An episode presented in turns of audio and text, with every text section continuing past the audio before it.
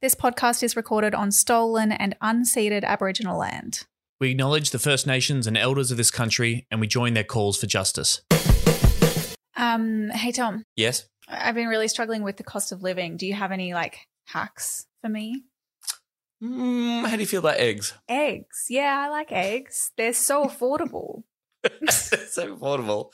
And you know, they're just so easy to cook up. Mm, as long as you've got two things Yes. alfoil and a microwave. So my secret is that I wrap it in foil. Yes, that's right. It is foil. Are you supposed to not put alfoil in the microwave? Senator Helen Polley says that she does it all the time, whether it's In Canberra, or whether it's in my EO or even at home. I like. I've always, I've always thought alfoil does not go in the microwave. 'cause definitely- Isn't it kind of like metallic? Yeah, I thought this too, and I know that is a thing. You're not meant to do it. My mum sometimes argues that you can, but I think that's because she does it in her microwave. That's also like an oven. I'm pretty sure you are not meant to put alfoil in the microwave. So how does it Pretty work? sure. I wondered if maybe it's something to do with. I'm not a scientist, but in this TikTok video where Senator Helen Polley has demonstrated this technique, this life hack, Yes. um, she puts it in water as well. So she wraps the egg in alfoil and submerges it in water, puts it in the microwave, six to seven minutes, hard boil it. And like, I mean, she's still there at the end of the video. it hasn't exploded in her So face. I don't know. So she's the tick. She does a lot of TikToks apparently. Yeah. she's a TikToking. She's a liberal senator from Tassie, Mm. and she's just constantly sharing her sweet tips and tricks She's a TikTok on how star. to survive the cost of living crisis. Okay. Yeah. I mean, wouldn't it just be easy to to boil them in a saucepan? Like, doesn't it take exactly the same time? No, I mean, I think there is something to, particularly in, if you're in one of those kitchens, like if you're in most work kitchens, you don't have like a stove and a saucepan and everything. Right. Okay. Um, I Yep, guess, Tom, sorry. you've never had a job, so you can't really relate to this. Well, no, that's not true. When I worked at the ABC, we used Okay. to work at the dog shit kitchen in there. That was an absolute uh, war zone. But you're right, there were no stovetops there. Yeah. So So using the microwave is important. And I, I've cooked eggs in the microwave. And actually, I didn't know how to make an egg. I used to, I only ever learnt to make eggs in an egg cooker. We had this little egg cooker thing when I was little. That's, I thought how everyone made eggs. Mhm. You can make them in the microwave, in the microwave. You have to be a bit careful because they cook very quickly. But alfoil in the microwave is a whole other question. But I'm just Mm. really glad that it's helping. I mean, Helen says the reason she really likes it is um, the cost of living aspect of it. The cost of living. For a lot of people, um, the grocery prices are going up, as we know. So eggs are still affordable. because eggs are still. Oh, sure. And I'm sure that's a big issue for her, whether she's in Parliament where she's paid hundreds of thousands of dollars, or in her electorate office where she's paid hundreds of thousands of dollars. Oh, she's fucking Labour. Is she Labor? She's from the Labour Party. Of course she is. right. That's yeah. Okay. Great. You're in government, lady. mm, this cost of living crisis is really bad. We could raise the minimum wage and New Start and stop wasting three hundred and sixty-eight billion dollars on, um, you know, subs and tax cuts or whatever it is, or alfoil in the microwave. maybe you know what maybe she's just like maybe this is a trick and she's like hey pause what you should do you can't afford food you should put metal in the microwave because she just hates them so much and she wants them to blow up their house she's like let me know how it goes in the comments okay, this is all allegedly. We have no evidence for this, but that, that's definitely what she's floating on. Yes. So that's my hack for the day. I hope your Thursday is going well. Have a good one. Bunch of idiots. a deadly, slippery, slippery slope. totalitarian, anti-democratic. Give this party real power and we could really pay. Frankly, I've always found the Greens to be a real serious danger to Australia. serious danger to Australia.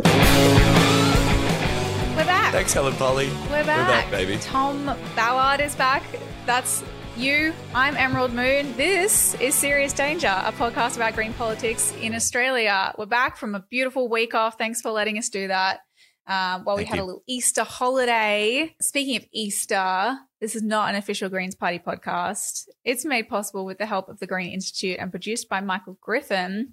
What are we doing this week, Tom? This week, we are checking in on how the Voice to Parliament referendum is going. Mm. There's been a few developments on that front, what we think about it. And we're going to be discussing the state of child labour laws and why the Greens are fighting to ab- abolish them across the country. Abolish country. child labour laws? Yes. Okay.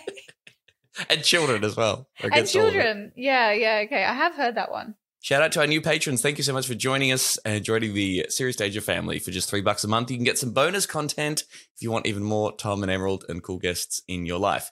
Thanks to Back to Front Design, Andrew, Harry, Josh, Lol, It stands for lots of love. Alberto, Sam, Charles, Emma, Rebecca, and new Victoria Greens MP, A celebrity. Aiv Puglielli. Got a celebrity among the patrons. An elected representative.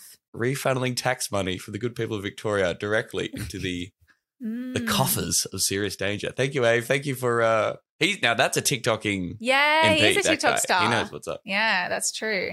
Speaking of stars and elected representatives, I'm doing lots of segues this this show. I don't know if you've noticed. Um, we're going to have one at the live show in Brisbane Brilliant. on the 21st of May at Good Chat Com- Comedy Club. We've got Max Chandler Mather joining us, and we've got Geraldine Hickey, and we're going to be chatting. It's I don't know if it sounds familiar. It's the anniversary of the federal election. We're going to be chatting about what went right and left.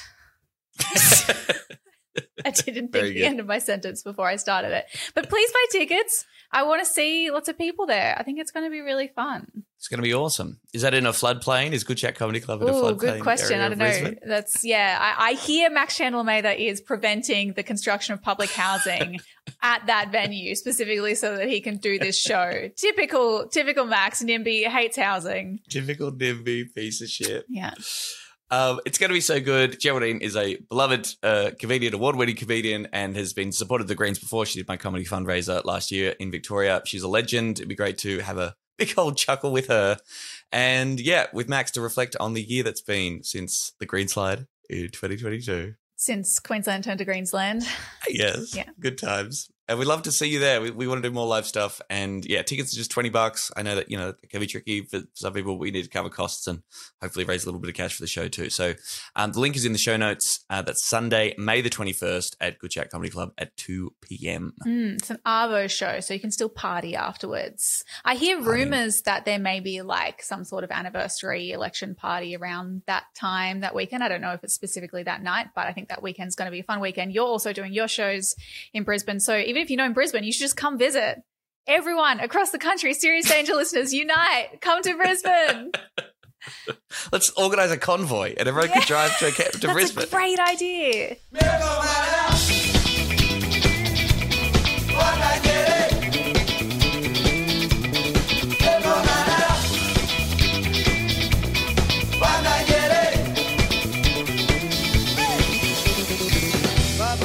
Okay, Emerald, since last we spoke, we released that episode last week, but it's been a little while since we were talking about new current events. There have been a few developments when it comes to the Voice to Parliament referendum that is happening this year. Have been following much of this?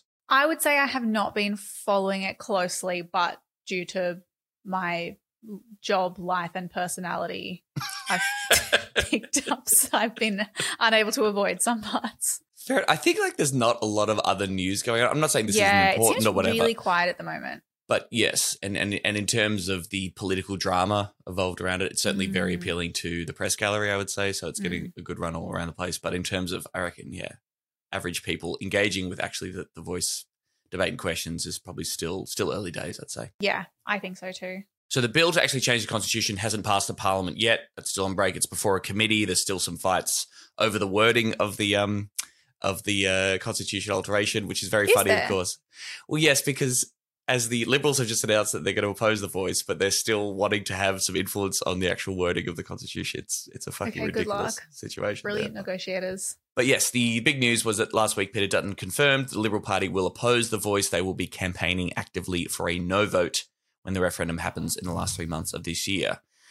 Mr. Dutton, the old Mr. Boycott the Apology Dutton, weirdly is sort of just not into this this new thing. So strange. You mean the former Queensland cop, Yeah. Peter Dutton, It's weird, isn't it? Border Force guy? Hmm. He said the voice would be a new arm of the government, requiring thousands of new public servants and costing billions of dollars to run without improving outcomes for Indigenous Australians. Now, they're not they're not all about no, okay? It was a, it was a day of yes, as Sussan Ley put it. They're Oh. saying yes to local and regional voices, but not a national body to consult on First Nations issues. They don't want a Canberra voice. They want the voices to be legislated and limited, focused specifically on issues affecting local communities or some bullshit, whatever the fuck they were talking about. So isn't okay? I don't quite understand how that works. I thought the idea of the local and regional ones is that they feed into federal government decisions, but they're just like no top layer directly from. Yes.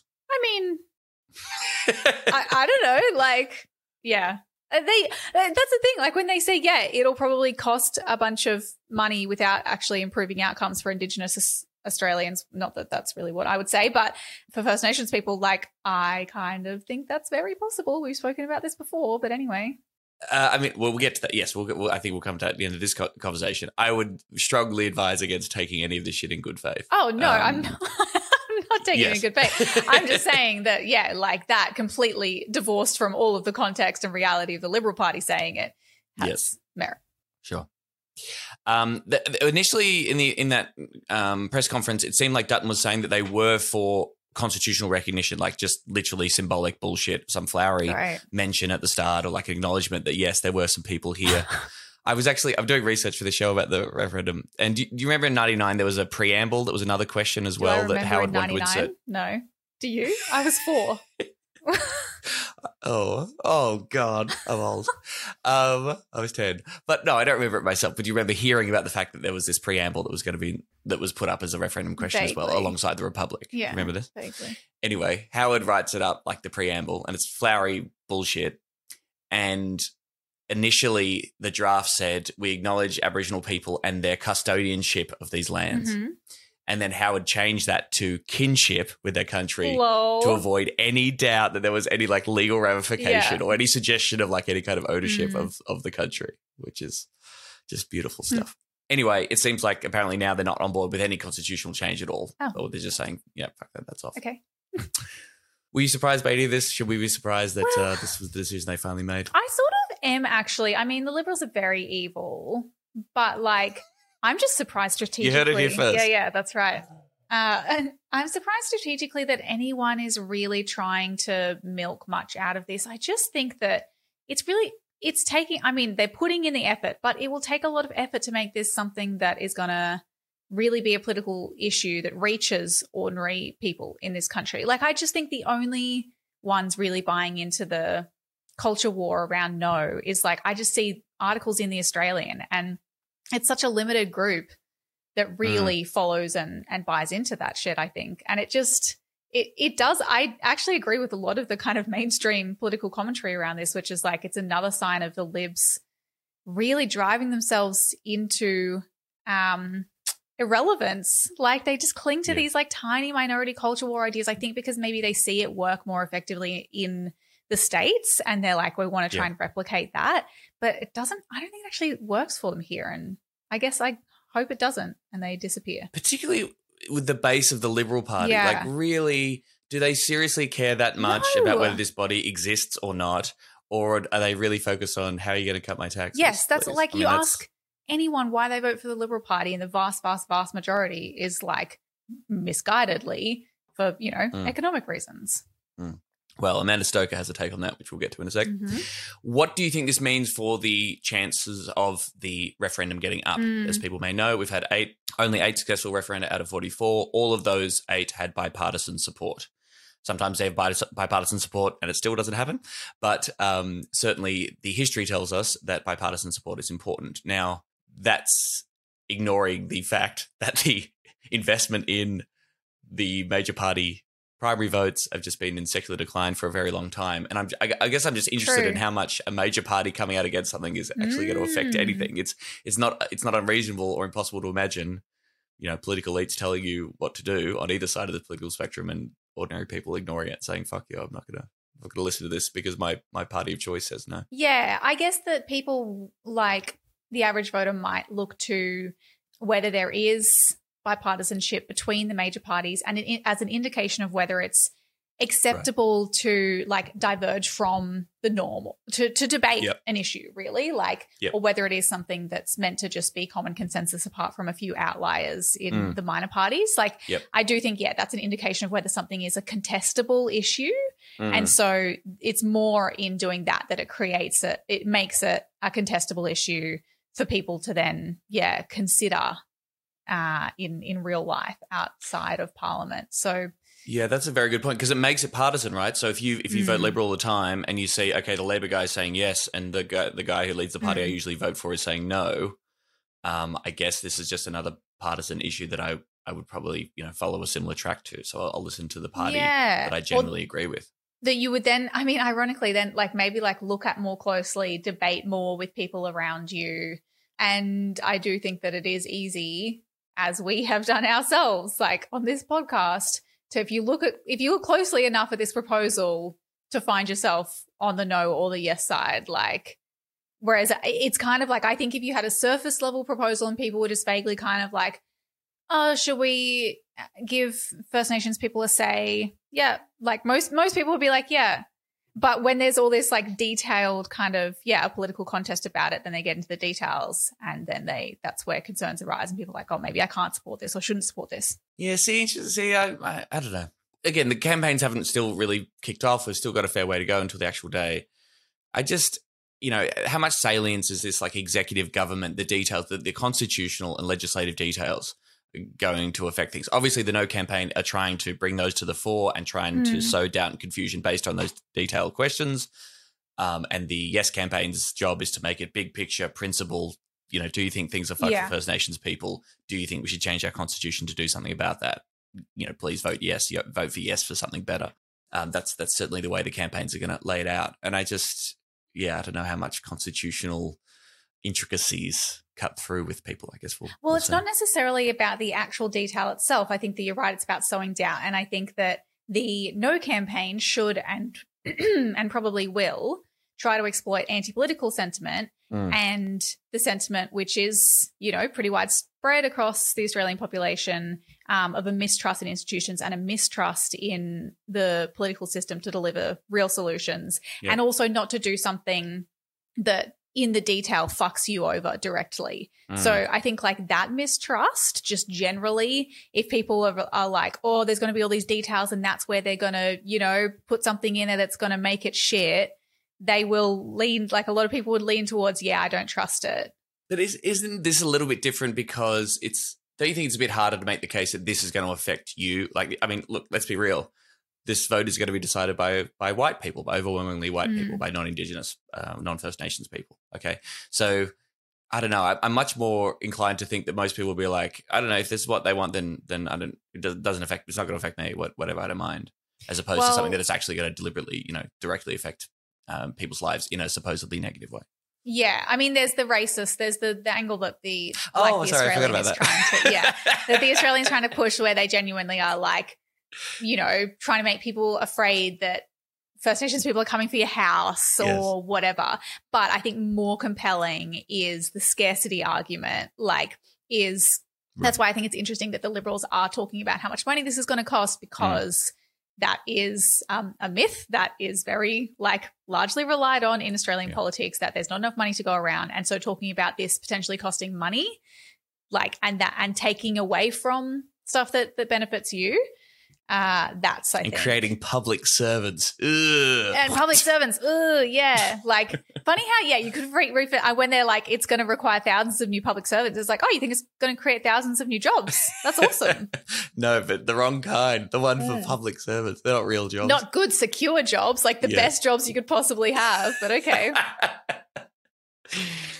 Uh, well, the response to this position was pretty fierce from some quarters. Noel Pearson called Dutton's announcement a Judas betrayal. Is that Uh, just because it was Easter? I guess he's just tying it in. Yeah. I've been learning about. Easter. That's when Judas betrayed Jesus. Very good. Very Mm. good. Uh, Ken Wyatt quit the Liberal Party over the position. That's the former Minister for Mm. Indigenous Australians, the first First Nations Indigenous Minister for Australians, which is kind of bizarre, but that he was that guy who was heavily involved in putting together the voice proposal and working on the referendum proposal under Yeah. Turnbull mainly. The Shadow Attorney General and Shadow Minister for Indigenous Australians, Julian Leeser, again, someone who's been a long time advocate for constitutional recognition of some kind. He's a constitutional conservative, but he was certainly, you know, the the one, the Liberal member that was closest to the process and was, you know, associated with trying to get something done in terms of constitutional recognition for First Nations people. He resigned from the front bench after the announcement, and so he's planning to campaign for yes. He disagrees with this position. He's going to the back bench so he can actively campaign for yes. He still wants some tweaks to the wording of the alteration, I think. He's still sort of talking Mhm. about that, but he's going to get out there and campaign for yes. Okay. Are these people heroes, Emerald? Should we praise these liberal defectors for taking such a brave stand against their, their leader's position? I don't think I ever. I think we've had similar questions in the past, and I don't think that people who defect from their parties are necessarily, yeah, like should be called heroes by virtue of their defection, even if it's for a good reason. Because it's Yeah. like, well, you knew this, and like, yes, maybe you you deserve praise for taking a principled position in general, but like leaving the party is just that's just a consequence of your bad prior decisions. to join and be a liberal. Yeah.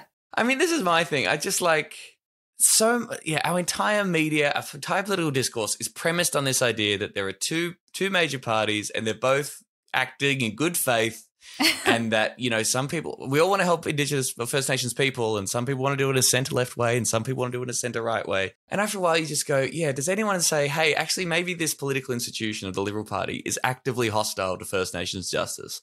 Look at their Mm. entire fucking record the the Yeah. intervention the guy leading the party now boycotted the apology to stolen generations john howard was a fucking cunt when it came to native title legislation tried to whip up all this all this Yeah. fear just constantly completely hostile and aggressively against any kind Yeah. of recognition of first nations justice in this country but no one says that they just say oh there are some good people and people of different good faith disagree like, within "Oh, the party Why politically, yeah, would they be taking this position? That's true. Yeah, probably worth restating that they are institution like an institutionally racist party and like politically, ideologically, yes, yes. And it's, and it's just like why don't First Nations. if you're just constantly coming up against these i guess look i guess ken wyatt did hit a wall eventually and sort of said look i gotta Mm. get gotta get the fuck out of here i mean how long was he in the Liberal Party? maybe maybe take that position when you were in government and malcolm turnbull immediately rejected the voice proposal out of hand the all Mm. restatement from hard is handed down and malcolm turnbull immediately says no third chamber not going to do it fuck off Yeah. like maybe that's a red flag yes, for you about Yeah. how serious this party is when it comes to First Nations justice or listening to what First Nations people are saying and doing. Mate. maybe. Anyway, Amanda Stoker's very happy about the whole situation. Oh, good. What's she doing? She's written for the Australian Financial Review, a Yep, notorious right. election winner, Adam Sto- Amanda Stoker, with her regular column. Yeah. Had the Liberal Party decided to endorse the Albanese government's plan for constitutional entrenchment of a so-called Indigenous voice to Parliament, Quote unquote voice. It would have condemned the party to the wilderness for the long term for being unable to stand firmly for anything. But by the decision to defend the liberal value of the equality of all Australians before the law, it's shown it is capable of being decisive, willing to make a hard argument, and prepared to act on the basis of the fundamental principles on which the party was founded. Importantly, it shows the party is prepared to offer an alternative way forward that avoids repeating the errors that have largely caused much of the hardship experienced by the approximately 20% of Aboriginal people who were targeted by efforts to close the gap in life outcomes between Indigenous and non Indigenous Australians. I don't know where she gets that stat, but okay, just talking about? strap Sorry. yourself in for this shit, but here we go. Much of the hardship endured by this cohort of Aboriginal Australians is experienced by those in rural and remote places and is the product of well meaning political interventions that were based on the notion of Aboriginal exceptionalism. Ooh, I don't. It, no? no, yep, keep going. Okay. It was always an error to treat Aboriginal people as though they don't have the same fundamental needs, aspirations, and flaws as every other Australian. Is she so she's anti-intervention? By anti-intervention because somehow, yeah, white people saying that you need to come in and intervene to overrule the failings of Aboriginal people. That's also Aboriginal exceptionalism. Yes. This fucking yeah, the, the cognitive dissonance. Like when conservatives try to do columns, it's always so funny because they've got all these contrary ideas that they're like trying to reconcile, and they're like, "I'll just put it all in, put it all in." So uh, presumably it was it wasn't an error to invade this country and colonize it and um, dispossess Aboriginal people of their lands and you know roll out colonization and keep them subjugated, deny them voting rights and No. property, etc. No, no, no. The real error, where we really went wrong, is treating Aboriginal people as if they're as if they need help or are deserving of anything or the real error is what she's saying. The real error, error was acknowledging that we had failed to treat Aboriginal Yes. people Yes. as though they had the same fundamental needs, and aspirations, and, and flaws as every yes, we should treat them just like everybody else. I mean, you know, we yeah, again, again, we've Yeah. fucked over the First Nations, but we, we should just ignore all that history and just sort of treat them as if they're anybody else uh, in terms of policy or the way that they live as political citizens within our society. Yeah, Uh, yeah. Just there. I mean, yeah, okay. Even though she's like, well, but there are Aboriginal people who the, we need to close the gap, but also no, we don't. I don't know. I don't know what she's fucking saying anyway. And we're failing those people by having policies that are trying to, to help them in, intervene in any way whatsoever. Like, what the fuck are you doing? What do you want? What do you actually want? And yet, that exceptionalist approach is exactly what Albanese's voice model would entrench a near permanent, inflexible, and judicially, ju- judicially enforceable mechanism for keeping Aboriginal people separated from wider Australian society, and to lock in policies that have done and continue to do great harm to the most vulnerable people in Aboriginal communities would be disaster. Again, what, do you mean the intervention that your fucking party did when they were in government? Yeah. That, that, that stormed in, brought the army in and demonized Aboriginal communities and disempowered them and made It's them fucking just. prisoners of their own fucking country? What are you talking about? I literally, even my fucking old ass society and culture textbooks when I was in high school, where we learned about like the stages of Indigenous policy in Right. Australia. And it's like, and then we tried assimilation yes. and we agreed that assimilation doesn't work and is no good. bad. Yes. Uh, and so we've moved on from that. It's still, this is just assimilation politics. Like she's just like, well, Aboriginal people should just be the same as, be the same as everyone else. as right. I don't see race. It's basically Yeah. I don't see race. yeah. And the idea that we set up um, a body based on race, this race-based institution, which people are constantly talking about, and then they're also trying to bring in this idea that, oh my god, everyone's going to identify as Aboriginal people just for the sweet, Yeah. sweet chance to vote for the voice and or she- whatever. she's obviously, I mean, she's obfuscating it in this like really bad writing, and I still don't quite understand what she's what, talking about when she talks about that twenty percent of Aboriginal people who are targeted by efforts to close the gap or something. But there's also, yeah, that, that idea of like quote unquote. I, I I think this is just masking this the idea that there's still quote unquote real Aboriginal people, or you know, Right. there's yeah, like in in rural Aboriginal communities, like there's that, and then there's the rest of um of First Nations people who should just be treated exactly the same as and assimilated into like white Australia, pretty much. Yeah. It's like deeply racist yeah. and old fashioned, and yeah, Yeah, Aboriginal people in urban environments have no problems with like the police or anything. They're always- Exactly. they're always Yeah, just yeah, completely left yeah. alone. There's no, no should be treated exactly the same. But I think uh, you know what's interesting here is like just rejecting this whole model, painting it as Albanese like a Labor government policy. This is Anthony Albanese's um, policy, etc., etc. Again, he's just completely ignoring the Uluru Statement from the Heart. Now, I don't know if Amanda Mm. Stoker supports the Uluru Statement from the Heart. I assume not, or whatever. But like completely ignoring that process. And I know it was a flawed process. We've talked about on the show before. It wasn't perfect, sure, sure.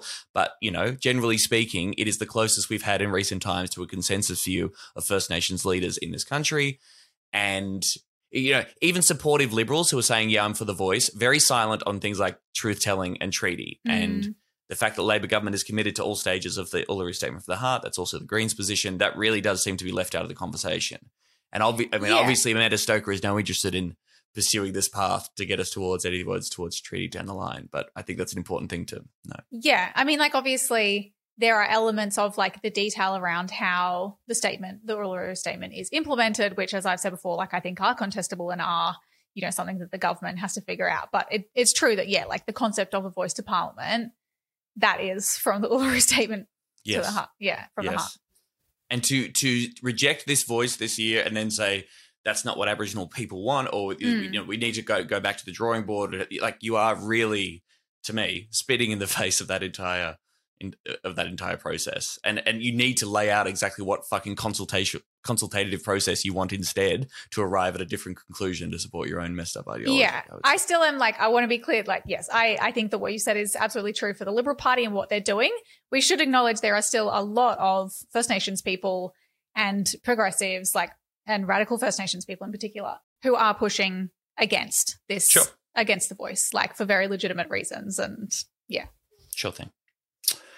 The Liberal Party have instead offered a more flexible, practical, and grassroots way. Everyone loves grassroots now. Everyone's crazy about grassroots. what does that mean? I don't know. It's not okay. We found the conservative Aboriginal people who back our position, and they say we're good, so they're they're for the grassroots. of getting the input of Aboriginal people without allowing permanent and constitutional division. It keeps the door open for and inspires to the moment when the gap is actually closed. Instead of pitching for national grandstanding by an Aboriginal elite, it caters to the different local cultures and concerns without throwing sand in the gears of government and commerce. Oh my God. Ooh, I don't. Yep. So we're seeing this a lot too. The term Aboriginal elite and uh, Canberra voice. What do we make of this? This is this is you know for, for context again, looking through the history of this stuff, classic no campaign stuff. It's all Canberra. You, politicians just want more power. uh, You know, elites are trying to fuck you over here. That's a, a regular refrain. Now, obviously, we're not pro elite here at Serious Danger.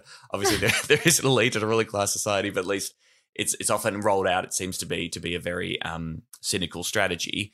And the irony is, under our referendum system, any referendum has to go through Parliament first. So any proposal being put to a referendum is going to have been approved by the political class through both houses of Parliament. There's literally no other way to get a Parliament uh, to get a referendum put to the people. So you can dismiss almost any referendum by saying, "Oh, look, it's the politicians, it's Canberra who wants to do this." Hmm. Um, so I think that's that sort of points to again how how kind of dodgy that strategy is. Yeah, I actually hadn't heard the term Aboriginal elite. That's pretty fucked that they're using that. I mean, it's just, it just seems like reverse racism stuff. But that's the stuff that I'm like, I really do think it's only a, a minority of the population that's actually going to buy into that, that kind of angle. Like, that's really Yeah, bottom of the barrel shit. all the big Amanda Stoker fans. Mm. Um, Peter Dutton is currently visiting Alice Springs at the moment. This was pretty fucking wild. So he's obviously on the ground there. There are issues with crime in the local community. He's trying, obviously, trying to get some political capital, saying, "Hey, Albanese, Albanese's talking about his Canberra voice. I'm on the ground talking to real, real people about the real Mm. issues facing First Nations people there." I guess. And he just repeated claims that Indigenous children were being sexually assaulted on a regular basis, and described law and order problems in the town as a travesty hmm a huge backlash to that. Obviously, Police Minister of the Northern Territory, Kate Worden, told reporters that Dutton made similar claims just months ago during a fly in and out visit to Alice Springs and characterized his behavior as absolutely opportunistic. It's quite frankly a dog act. Dog act. Very Australian. Yes, which is good to see. But again, pretty gross, right? Yeah, I saw something about him, you know, holding a presser um, in Alice where he's talking about this, and, and a journalist asked him what the evidence is for those claims that that he's made about, you know, an escalation of crime or of child sexual assault, and he asked the journalist like something about if, sh- like, do you live locally? And the journalist is like, yes, I live locally. Yes, he started with that's such an ABC question Oh, I missed that part. And said, Do you live locally? Yes. Mhm. And he said, Yes, I live locally. Like, do you talk to people on the street? So basically, everyone on the street in Alice Springs is just talking about how Aboriginal children are being sexually assaulted on a very regular basis. Right. And people are saying, Look, if you have information about this, you got to report. You, like, Yeah. there's actually law saying you need to mandatorily report Yeah. this stuff. anyway. And there, you know, and maybe we'll, we'll do an episode on the intervention or something one day, but people should definitely Yeah. know that the origins of the intervention has a very, very fucked up dark history of the smearing of Aboriginal communities and the what was absolutely an overstatement of the problem that there were pedophile rings in fucking every Aboriginal community in the Northern Yeah. Territory and therefore justified suspending the Racial Discrimination Act and sending in the goddamn army. Yeah.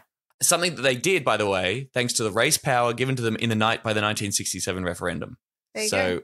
so that big referendum, which we celebrate as this moment of racial progress in Mm. Australia, gave the Commonwealth government the power that they would eventually use to roll out the intervention. So, The referendum expert has logged on. guys, I've got so many Go wonderful see his facts. show now. Finally, I just wanted to ask. I mean, yeah, I'm interested in your thoughts about. Okay, so yes, cam- the campaign's gearing up. We Mm. guess we know where the coalition are. are. They're going to be campaigning no. Uh, what do we think? Well, are we campaigning for yes? Are you personally going to campaign for yes? We the Greens. you asked me we personally. I'm like, no, I like I, that. Actually, made me kind of reflect on my myself a little bit when you were like, "Are you going to campaign for this separately to the party?" Because I was like, well, I think I'm so entrenched in like over the next year, year and uh, the next eighteen months. Mm. Uh, all I'm thinking is council and state elections in Yeah, in right. Queensland. Like, Yep. it's just not something that I would have on my radar or sink time into. So no. Um, but in terms of the the party, like it looks. I mean, we put out like Adam. I think put out that statement when Dutton said that they were going to oppose it, being like very, spy, you know, very harsh against that decision. Mhm. And I think like I can understand why they put out that statement but it it is interesting, and I think it is awkward. I think the Greens are in a very awkward position after like prevaricating on the voice so much and acknowledging the flaws with the model that has been proposed, um, and then you know that we would much prefer treaty first, and to then yeah to then be like, no, we need to back it all the way. And like, I don't know, what do you think the party should do? I, I think we should definitely actively campaign and be part of a yes vote. The more I, again, not just about my show, but putting together the show, thinking more about it, the idea of a no vote is particularly demoralizing. And I guess, and I mm. say in the show, I am not convinced. uh, Well, I have absolute sympathy and understanding, as we- as we've discussed on the show, for people's level of cynicism to approach this new reform. Totally get that. And, and, and there is a wealth of historical evidence of governments ignoring Yeah. advice. And we want power, we want treaty. Completely understandable. But I do not see how a no vote to this referendum proposal gets us closer to treaty. And I think there is a very strong Mm. argument to say it actually sends us backwards. Yes. And I think that I think that it would not be too bad for the Greens to be part of a broad social movement that that does feature the union movement, that will feature other Labor members, the people of the broadly progressive, you know, civil society that makes up uh, the the Australian left, quote unquote, such as it is, to to be a positive and active part of that campaign and to celebrate in the victory if, if it does turn out when eventually votes yes at the end of the year, I think that would be a I think that would be a good thing. That would be that would be nice. And and sorry, I'm not just this this sounds cynical like I'm just framing it in political terms, but I'm just saying in terms of like a a strategy as part of our broader push for more First Nations justice to be part of this story um, and to not equivocate or, or not be muted on this, I think is is important. I do. And I think, well, I think equally there's uh, certainly a risk for the Greens because uh, if, you know, no vote does win or we fail to reach that double majority that's required for the yes Hmm. vote, even if, you know, yes has a simple majority.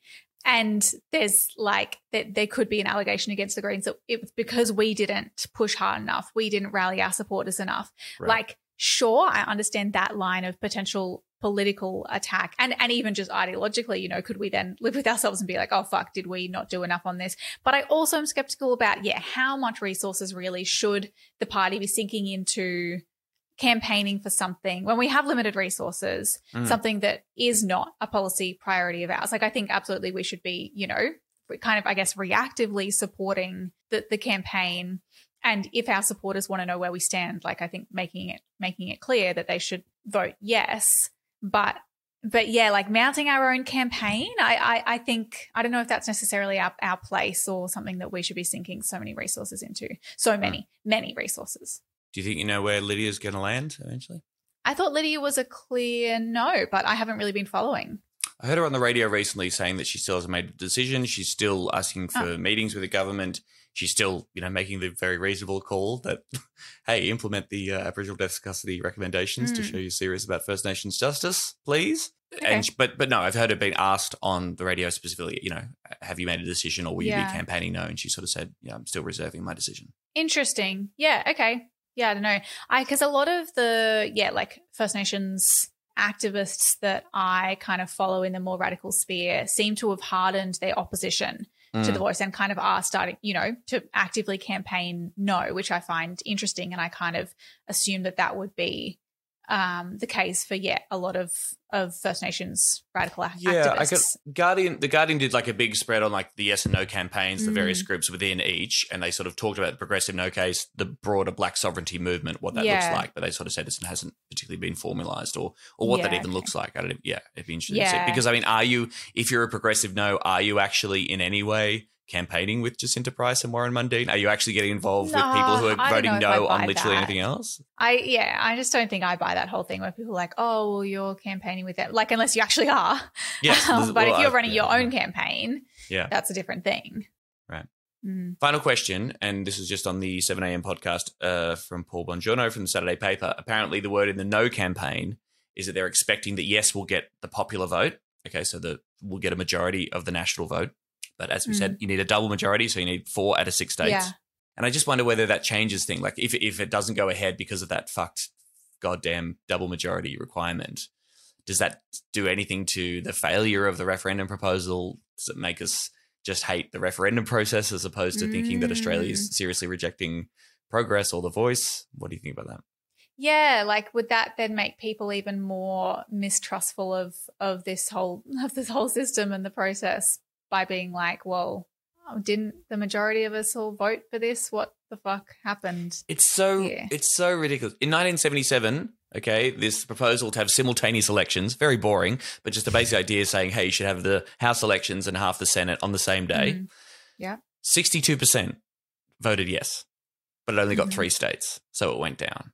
It's just like what the Uh, fuck? Like, yeah. like I why mean, do states' do rights need to be protected in that conversation? Why would states' rights need to be protected when it comes to the voice? That's it's ridiculous. Yeah. And I did the maths, okay? You could get a You yes vote from literally every voter in Queensland, Victoria, New South Wales, from both the territories, and you could get 49% in Tassie, South Australia, and WA. And that would be 90% of the electorate voting yes. But if 51% in WA, South Australia, and Tassie vote no, then it doesn't happen. Like, what a Mhm. fucking dog shit system that is Yeah. completely anti democratic that makes no sense. You know what we should bring to the next election? Our plan to reform constitutional reform processes. I think that is really going to get a lot of people on board. That should be our number one balance of power demand. Well, it doesn't sell tickets, I'll tell you that much. Pump up the jam, pump it up while your feet are stumping. And the jam is pumping. Look ahead, the crowd is jumping. Pump it up. Did you catch this uh, this story last weekend from the ABC? This very feel good story under the headline "Labor Shortage Facing Jugiong." I don't know how to pronounce that, but this jam factory solved by hiring country kids. oh, great. I love hearing about problems being solved. That's so nice. Was your heart warmed? Yeah. Yeah. And Tiny Tim will have a nice big roast this Christmas, which is fantastic to read as well. Pictures of like little kids with smiling faces and hair nets earning their daily bread. Finally, Uh-huh. getting off their fat asses, their lazy, tiny little asses, and Mm. contributing to society. Yeah.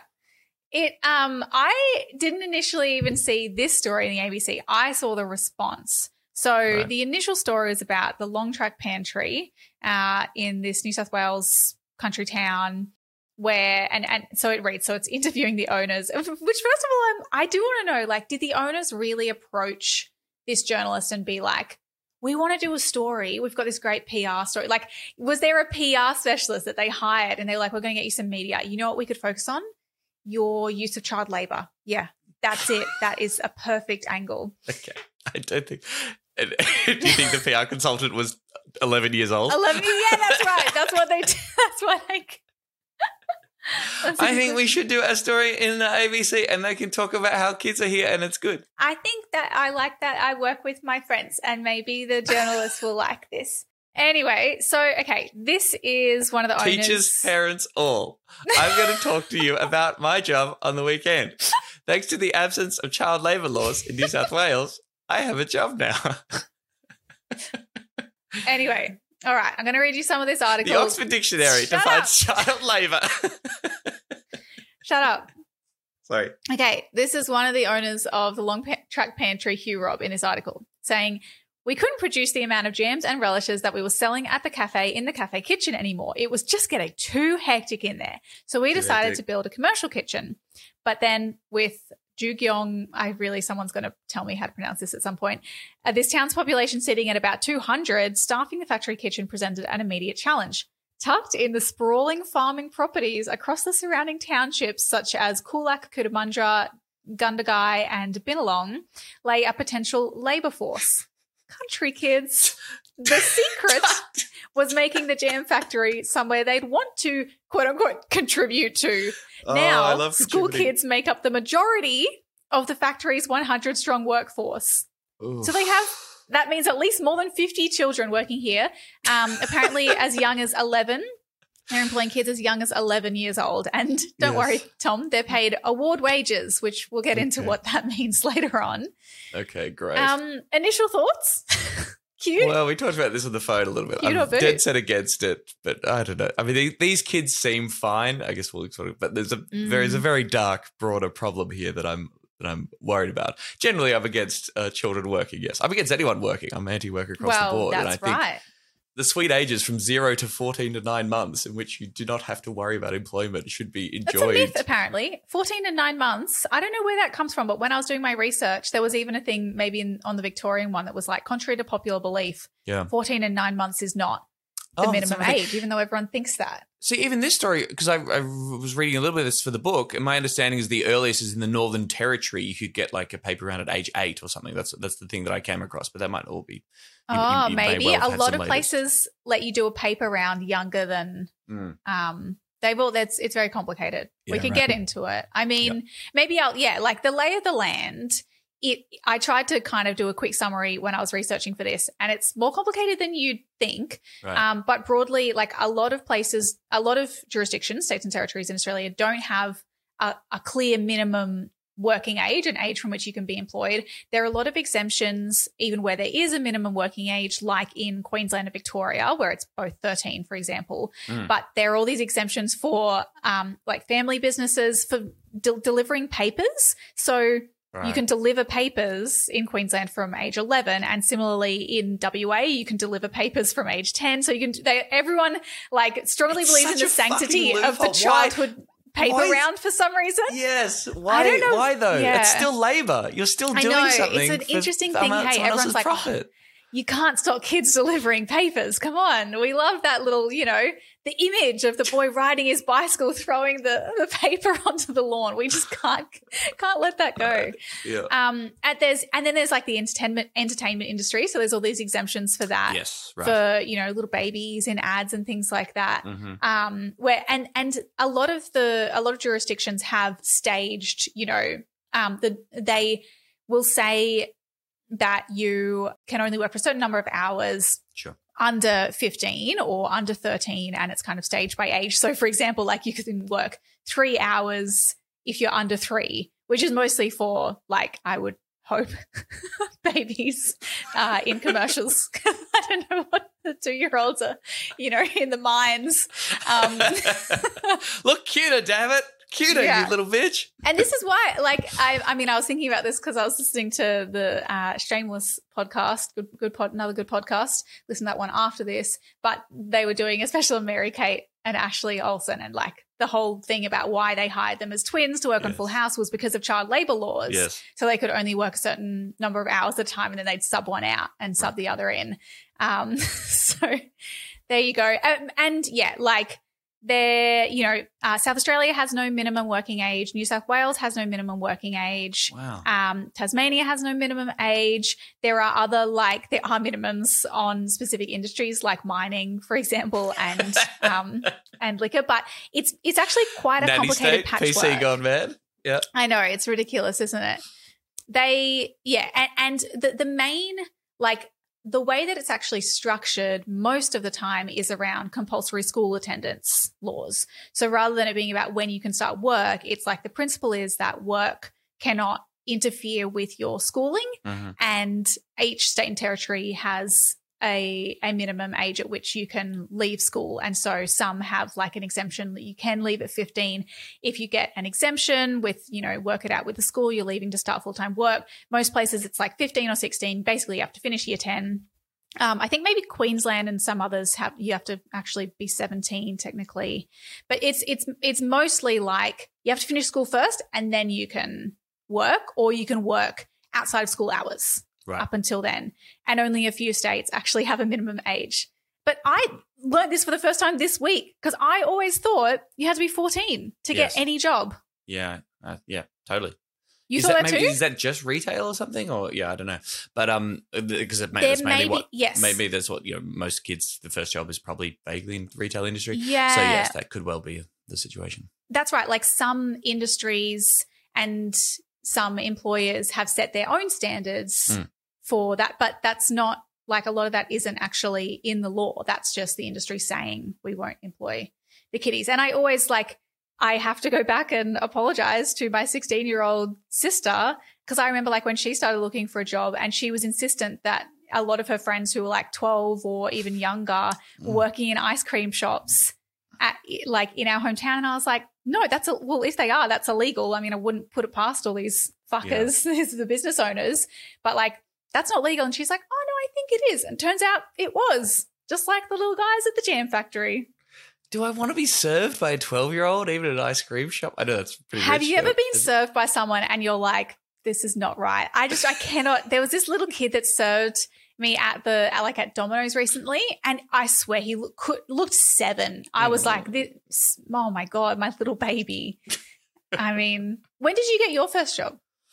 Have you ever? Um, I must have been pretty early on. I um, I was the. it was a job that my brother had as well. It was working at the local Sound and Light show in the Maritime Recreation Village, Oh, Flagstaff yes, Hill. okay. I used think this is in your as- book, isn't it? This is my book. Yes, I used to dress Yeah. up as an 18th century captain. So, not a real job. Although I did set up my own dog walking business when I was about 11 too, and uh, got paid a dollar a walk. So Ooh la la. kept that off the tax books. The old uh, tax man got none of that. Don't Yeah. mind if I do.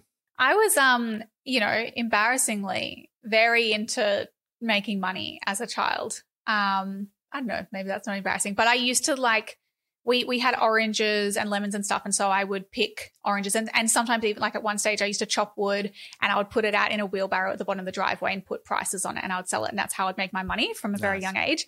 Or sometimes I would juice, I would make a glass of fresh orange juice and just put it on the counter with like a price and be like, anyone who wants it, come and get it. Like anyone being my mum and my sister that I lived with who wanted to pay the 20 cents for the, the orange juice. But you know, anyway, that's I was I was 14 when I got my first actual job in a supermarket. Because I thought that's what you had to be.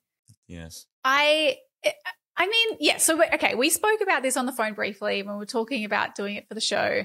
And I was kind of like, I do have I, obviously I read this article about the long track pantry and I'm like, fuck these guys. You know, they eh, it's of like in this particular in this economic system where you've got a business that is clearly doing extremely well Mm. that you had to expand to this extent that you've got 100 employees you're clearly making fucking bank and exploiting the very low wages that you have to pay these Mm. literal children Yeah. to make you money. So, like, fuck you, I don't support you.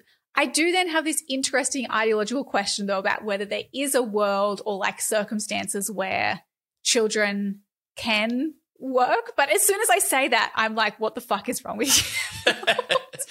well, th- the thing in the article is that these kids are like, it's very positive. The kids are loving it. They said, I'm Yeah. really bored on the They're weekends. I love coming here. I'm getting some skills. I'm getting a little bit of money. It's good times. But surely the context there is, well, it's a novelty for these kids. Th- Yes, this is in no way, they're not it. working to pay their rent. They're not working, you know, if they lose Yeah. this job, it's not going to destroy their life.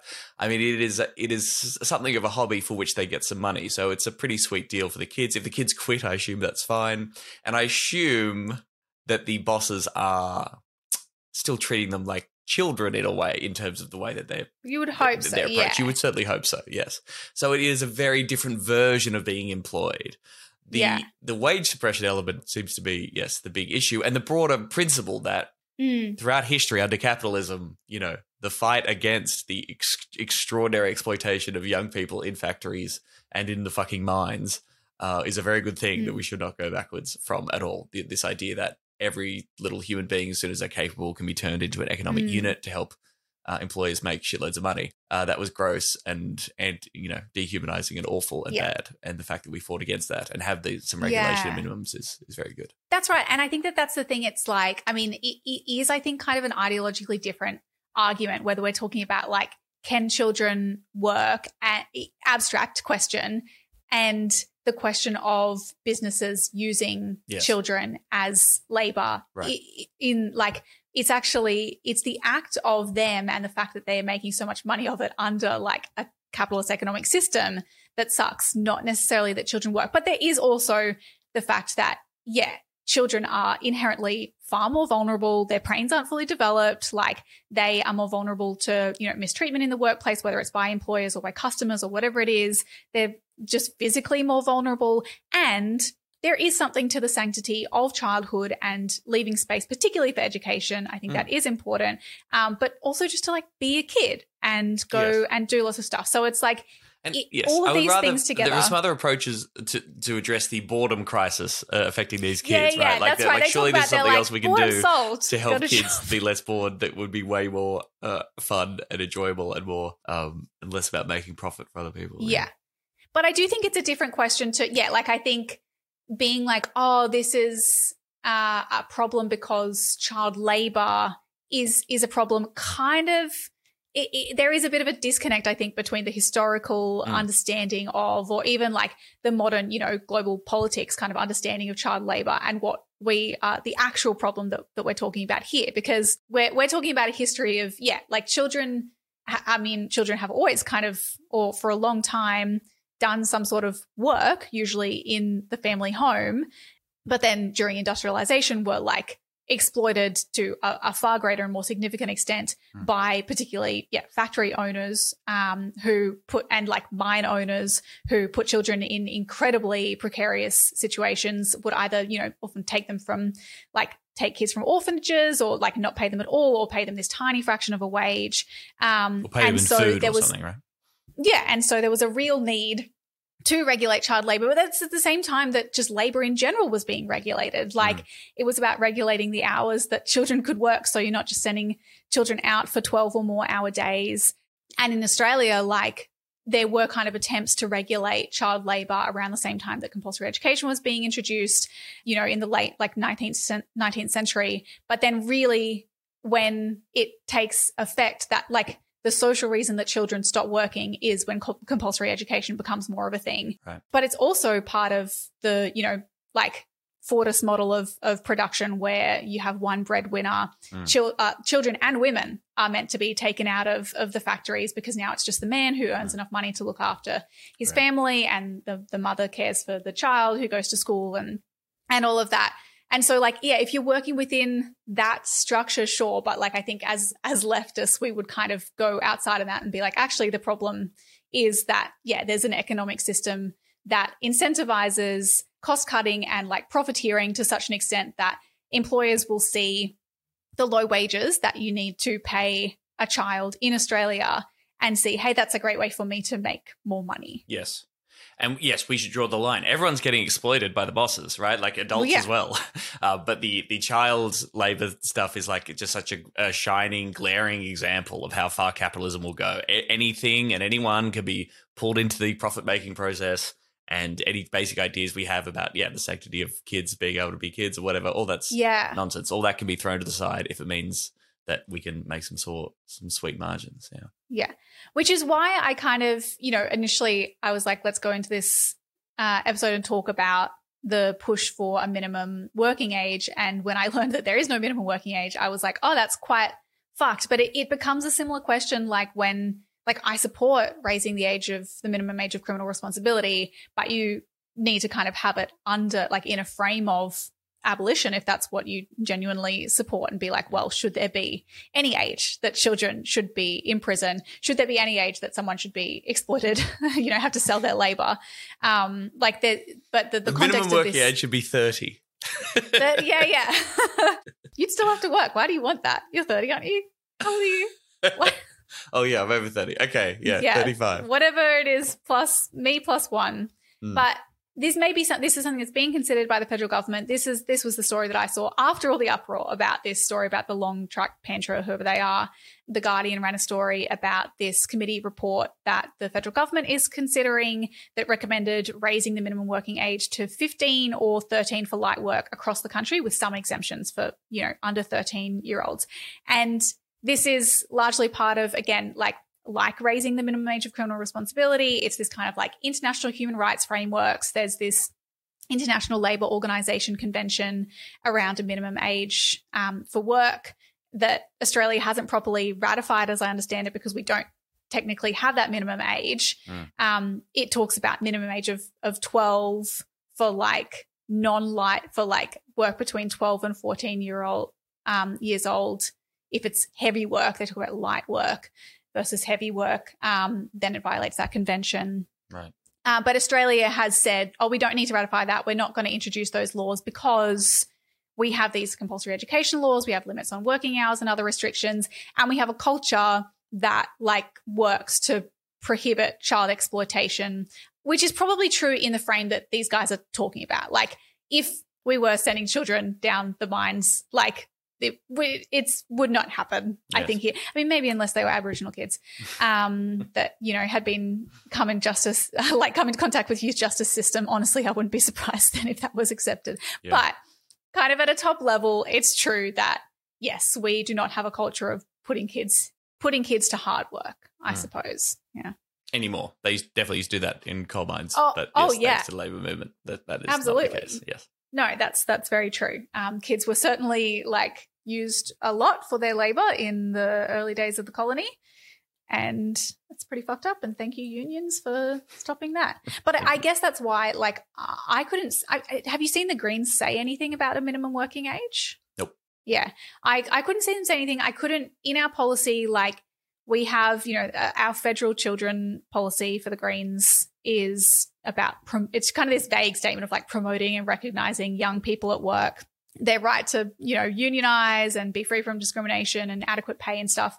But the, the state and territory Greens policies, more of them are likely to focus on junior pay rates and like New South Wales and, and Greens, for example, um, and Queensland, for example. I didn't kind of look at all of the states and territories, but either want to abolish junior pay rates or they say they want equal pay for equal work, which I think that is probably the key demand that a progress, you know, a, a socialist pol- political movement in, in Australia should be pushing for Mm. because junior pay rates are fucked. Like, Crazy. why? It's, I- I mean, do you remember how much you were getting paid? I mean, I guess, yes, obviously wages were different, but do you remember how much you were getting paid when you Oh, look, it was a council job that uh, the satellite show thing, and I was always quite. It was something. It was quite decent, like twenty one bucks an hour or something at Wow, at time. Like it was. Yes, I, I can't complain at all. But my friends who were working at McDonald's and KFC uh, were nowhere near that. Yeah, sort of 11, 10 or eleven bucks or something like that. Um, Because- and this is this is what fifteen years ago. Yeah. Like, so when I got my first job in the local supermarket and I was 14, obviously I just wanted a little bit of extra money. And I think I got, I, I got paid like seven or eight dollars an hour or something, I think, when I started. But I was like, you know, it didn't really bother me that much because I was living at home. But I moved out just before I turned 16. And so by the time that I finished high school, like I needed to pay rent. Mm. But my job working in a law firm, I think when I first started there, I was getting paid $12 something an hour Wow. and trying to pay rent in Byron and like live. And I just accepted that. But yeah, it, it it doesn't make sense, particularly the junior pay rates. It's not just for under 18s either. They apply for workers under the age of 21. Twenty When absolutely like most people maybe the assumption there is that up until 21 you're in uni, I guess, is Mm. maybe the justification for that. But that's not the fucking reality for everyone. And also, even if you are in uni, a lot of people are still working. I worked. Like I I needed crazy. to pay rent. It's crazy. And like You're you- 20 years I- old. You can vote. You can join the army. Yes. You could, you know, do anything sexually with consent, yada, yada, yada. Yeah. Um, but if you're 20 years old, you're getting paid Yeah. at a shittier rate. And as we know, fast food chains like McDonald's keep people on until they're 21. And then, then they say, oh, you're not rostered on for any more shifts. Sorry. See you later because you cost us too much, too much money now as a multinational conglomerate with shitloads of money. Yeah, so junior pay rates, they're fucked. Abolish them. They, I, I don't know like what the scale is or kind of how it works exactly for all of the junior pay rates, but the Guardian was saying that for kids under sixteen, they're paid thirty six point eight percent of the national minimum wage. So like, Right. you can absolutely see how this long track pantry that was like, hmm, need some people to make the jams, which people are probably. I bet they they sell those jam jars for a pretty penny too, like Yes. to you know tourists coming through. Uh, and they were like 36.8% of the minimum wage, you said. Absolutely. We can play, we can employ 40 adults or 100 children. Hmm. it makes Yeah. some sweet, sweet cash. Yeah. Yeah, yeah. I'm no mathematician, but Mm. uh, yeah. So I think those guys suck. We should abolish junior pay rates. Um, but yeah, that's my conclusion. Thoughts? If you have a job that involves you need like a little hand or a little arm or something, like some really heavy machinery, and like you need someone to Mm. really get in there in order to Yeah. fix things, then obviously get a kid. Like, what else are you going to do? Like, because they got little Well, that's hands true. and. Exactly. Yeah, yeah. That's and that's fine. why you have children. Yeah. For the organs. One boy, boy for sale. He's going cheap, only seven guineas, that or thereabouts. Oh, what a fantastic episode we've had, Emerald. Well done, us. Oh, self congratulatory. Yeah, we don't do it enough. Yeah. Um, the call to action is about that. That sweet, sweet, Sweet dope and dope doobies. weed. Oh, this episode this week will be 420, so it's appropriate. Thursday, 420. Senator David Shoebridge has released a draft bill to legalize cannabis across the country. Um, it sort of laid out exactly what it would look like. There'd be a national regulator that would let you grow plants at home or buy through cannabis c- cafes and dispensaries. And we're asking for feedback, or the party's asking for feedback. There's a survey there to share your experiences about uh, cannabis and what you think the policy should be involved with. If you want to fill out that survey, that could be really helpful to help build that Mm. case. The drug war sucks. We're way behind. Yeah. Weed is fine. Um, with all the caveats of health issues that, of course, affect all drugs. Um, fill out that consultation survey. The link is in the show notes, no matter where you are in the country. And importantly, I would say share it around so that people Right. who don't know that this is a thing can see that it's it's possible and can take the survey as well. And the survey, I did the survey. It's actually kind of fun. Like it's this cute little. So it has all these I don't know little icons. You kind of feel like you're playing a game.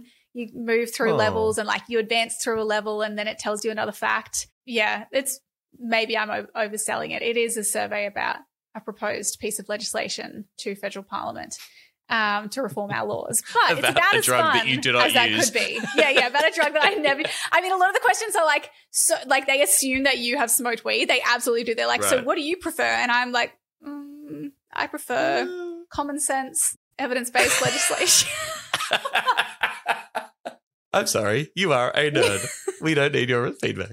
If you're a nerd and you like us, rate and review us on Apple Podcasts or wherever you're listening now. Leave us a five star review and a cute little note for us. It really helps get the the word out about the show um, and put us in more people's ears. And please, yeah, if you can come to the show in Brisbane on the 21st of May, buy tickets. Links are in the show notes. We really, really want to see you there. In the meantime, you can also um, follow us on Twitter, Instagram, TikTok, and YouTube at Serious Danger AU, and also on Patreon. If you're not already a subscriber, it's just three bucks a month, and it helps pay our producer Mike so we can keep doing the show, and we'll love you forever if you do it. Go to seriousdangerpod.com for all the deets. D E E T Z. Bye, mates. Happy 420. Happy 420. Righteous, y'all. That's a major W. Serious danger to Australia. Just arrived in my office here in Canberra. Where's George? George? George, where are you? Oh, here he is, my George Foreman. Oh, fantastic. I'm looking forward to cooking dinner with you again tonight, George.